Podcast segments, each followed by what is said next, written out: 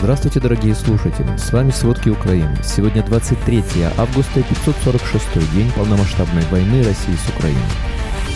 Украина в районе Работиного приближается ко второй линии обороны россиян. Власти дальневосточных регионов стали готовиться ко второй волне мобилизации.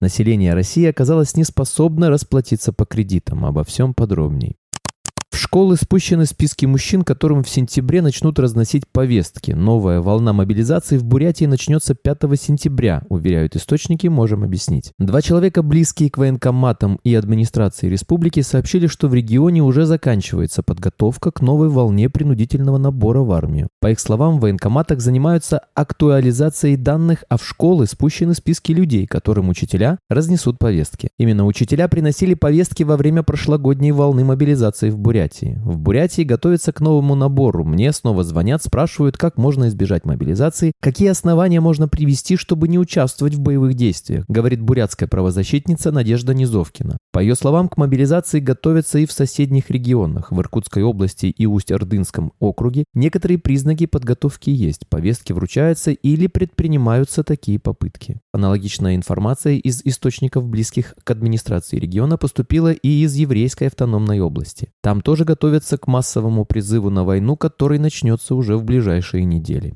Муниципальное учреждение «Ритуалы» Сургута заключило контракт на 10 миллионов рублей на погребение и подзахоронение, в том числе для неустановленных лиц и не имеющих близких родственников. Всего за год предполагается похоронить до 1200 человек при населении города в 400 тысяч жителей. Это аномально много и может говорить о военных потерях. Контракт заключен на один год и не содержит информации, сколько именно могил нужно выкопать, то есть носит ситуативный характер, сколько умерло, столько и похоронили. Кроме того, неустановленных лиц планируют закапывать не на 2 метра, как принято, а на полтора. За выделенные деньги без учета погребения урн с прахом за 3500 рублей можно похоронить примерно 1200 умерших. Такое число потенциальных похорон, в том числе неустановленных лиц, крайне велико. Согласно Википедии, Сургут считается городом молодежи, так как основную часть жителей составляют лица до 25-35 лет. Исходя из приведенных данных, можно предположить, что контракт учитывает гибель на войне с Украиной социально неблагополучных людей, в том числе воевавших в различных наемнических подразделениях. Успехи сил обороны Украины в районе Работиного приближают контрнаступление ко второй линии обороны россиян. Предполагается, что она может быть относительно легче первой. Об этом говорится в отчете Института изучения войны. Эксперты не заметили прибытия каких-либо новых российских соединений или частей в Западную Запорожскую область. Исключение – боковое опрокидывание вражеских частей 7-й дивизии ВДВ и прибытие элементов батальона Ахмат-Юг в августе. Аналитики отмечают, что отсутствие заметных российских соединений и частей на второстепенных рубежах обороны на западе Запорожской области может указывать на то, что эти позиции могут занять уже участвовавшие в боевых действиях элементы частей и соединений. Кроме того, как отметили эксперты 22-я и 45-я бригады спецназовцев россиян занимают позиции на первой линии обороны. Российские войска в ночь на среду 23 августа выпустили по Украине 20 шахедов. Силам ПВО удалось сбить 11 дронов. Об этом сообщают воздушные силы ВСУ в Телеграм. При этом силы и средства воздушных сил во взаимодействии с ПВО других составляющих сил обороны Украины уничтожили 11 беспилотников, 9 из которых в Одесской области и 2 в пределах Запорожской области. Российские войска сегодня под утро сбили управляемую авиабомбу на здание детсада и жилые дома в Херсоне. Об этом сообщила Херсонская ОВА и Офис Генерального прокурора Украины. Пострадали пять человек.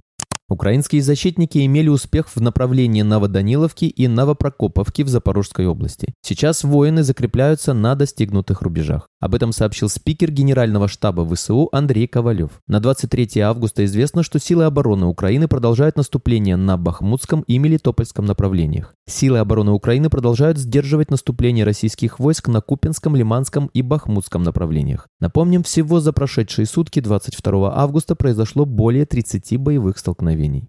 В ночь на среду 23 августа российские войска в течение трех часов атаковали ударными беспилотниками юг Одесской области. Об этом сообщил глава Одесской ОВА Олег Кипер в Телеграм. Силы противовоздушной обороны уничтожили 9 дронов типа «Шахет-136-131» в области, однако есть и попадания. В частности, войска России попали в производственно-перегрузочные комплексы. Там возник пожар на общей площади 700 квадратных метров. По состоянию на 6 утра огонь локализован. Среди повреждений есть и зернохранилище. В России 23 августа заявили, что под атаку украинского БПЛА попало село в Белгородской области. Об этом заявил губернатор Белгородской области России Вячеслав Гладков. По его словам, под обстрел попало село Лавы Валуйского городского округа. Украинский беспилотник якобы сбросил две гранаты на территорию местного санатория, в результате чего выбиты окна и иссечен фасад здания. В ночь на среду 23 августа неизвестные дроны атаковали Москву. В центре города раздаются взрывы, виден столб дыма. Об этом сообщают телеграм-каналы. Сообщается, что взрывы прогремели в районе центра Москва-Сити. На видео, опубликованном в сети, виден момент одного из них. Взрывы слышали также жители Подмосковья. По предварительной информации пострадавших нет. Вечером вторника 22 августа на Крымском мосту сработало российское ПВО. Движение по мосту перекрыто. Из Севастополя приходит сообщение о перестрелке в центре города. Об этом сообщают телеграм-каналы. По информации канала информационного центра по автомобильным дорогам о ситуации на автоподходах к Крымскому мосту и подготовке к осмотру, движение автотранспорта по Крымскому мосту временно приостановили. В Севастополе сообщают о звуках взрывов и автоматной очереди. По словам губернатора Севастополя Михаила Развожаева, в Казачьей бухте нефти флот проводит учебные стрельбы. Ранее стало известно, что россияне готовятся затопить второй паром у Крымского моста для его защиты от атак сил обороны Украины. Также сообщалось, что после взрывов в Керчи на Крымском мосту 12 августа образовалась пробка более чем из тысячи машин.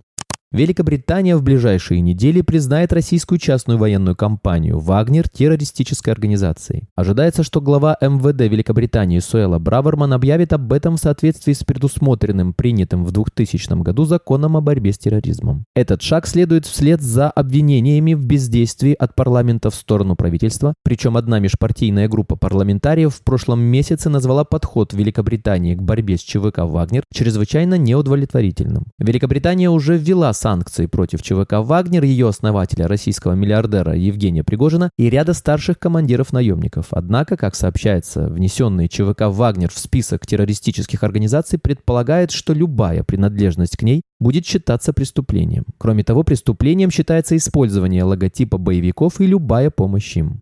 Российская Федерация начала перемещение части своего ядерного оружия в Беларусь. Речь идет о ракетах малой дальности. Отмечается, что подобные действия со стороны руководства России и Беларуси влияют на архитектуру безопасности в восточной части Европы и на восточном фланге НАТО. К санкциям Евросоюза в отношении Беларуси и принятым в начале августа присоединились еще 8 государств. Об этом сообщила пресс-служба Совета ЕС. Ограничения поддержали Украина, Северная Македония, Черногория, Албания, Босния и Герцеговина, Исландия, Лихтенштейн и Норвегия. Напомним, новые санкции против Беларуси были введены 3 августа. Ограничительные меры должны обеспечить более тесное согласование санкций ЕС в отношении России и Беларуси и помогут обеспечить невозможность обхода российских санкций с помощью Минска.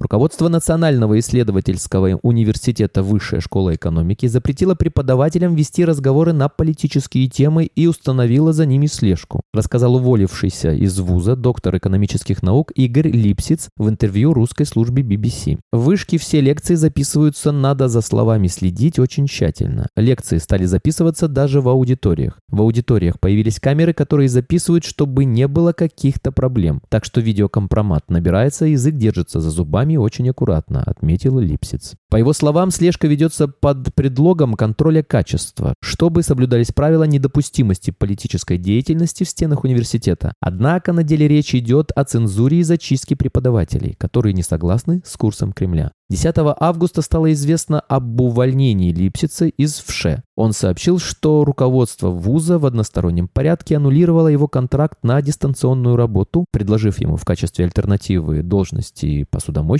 паспортиста и ведущего бухгалтера. Четверть трудоспособного населения России оказалась не способна расплатиться по кредитам. Бум потребительского кредитования, который Россия переживала в предвоенные годы на фоне низких процентных ставок и стагнации доходов потребителей, оборачивается нарастающим кризисом неплатежей. По итогам первого полугодия 2023 года число неплательщиков по банковским кредитам достигло 17,7 миллиона или 23,3% от числа трудоспособного населения России. За год количество граждан, которые не смогли расплатиться обратиться с банками и попали в работу к Федеральной службе судебных приставов, увеличилось на 3,3 миллиона, сообщают известия со ссылкой на данные ФССП. За 4 года людей, которым оказалось не под силу гасить долги, стало больше почти вдвое. Спасибо, это были все главные новости о войне России с Украиной к этому часу. Помните, правда существует, а мы стараемся сделать ее доступной. Если вам нравится то, что мы делаем, пожалуйста, поделитесь этим подкастом с друзьями в России. Также, если вы хотели бы помочь нам делать материалы еще более качественными, пожалуйста, оставляйте фидбэк. Это очень важно для нас и для распространения правдивой информации. До встречи.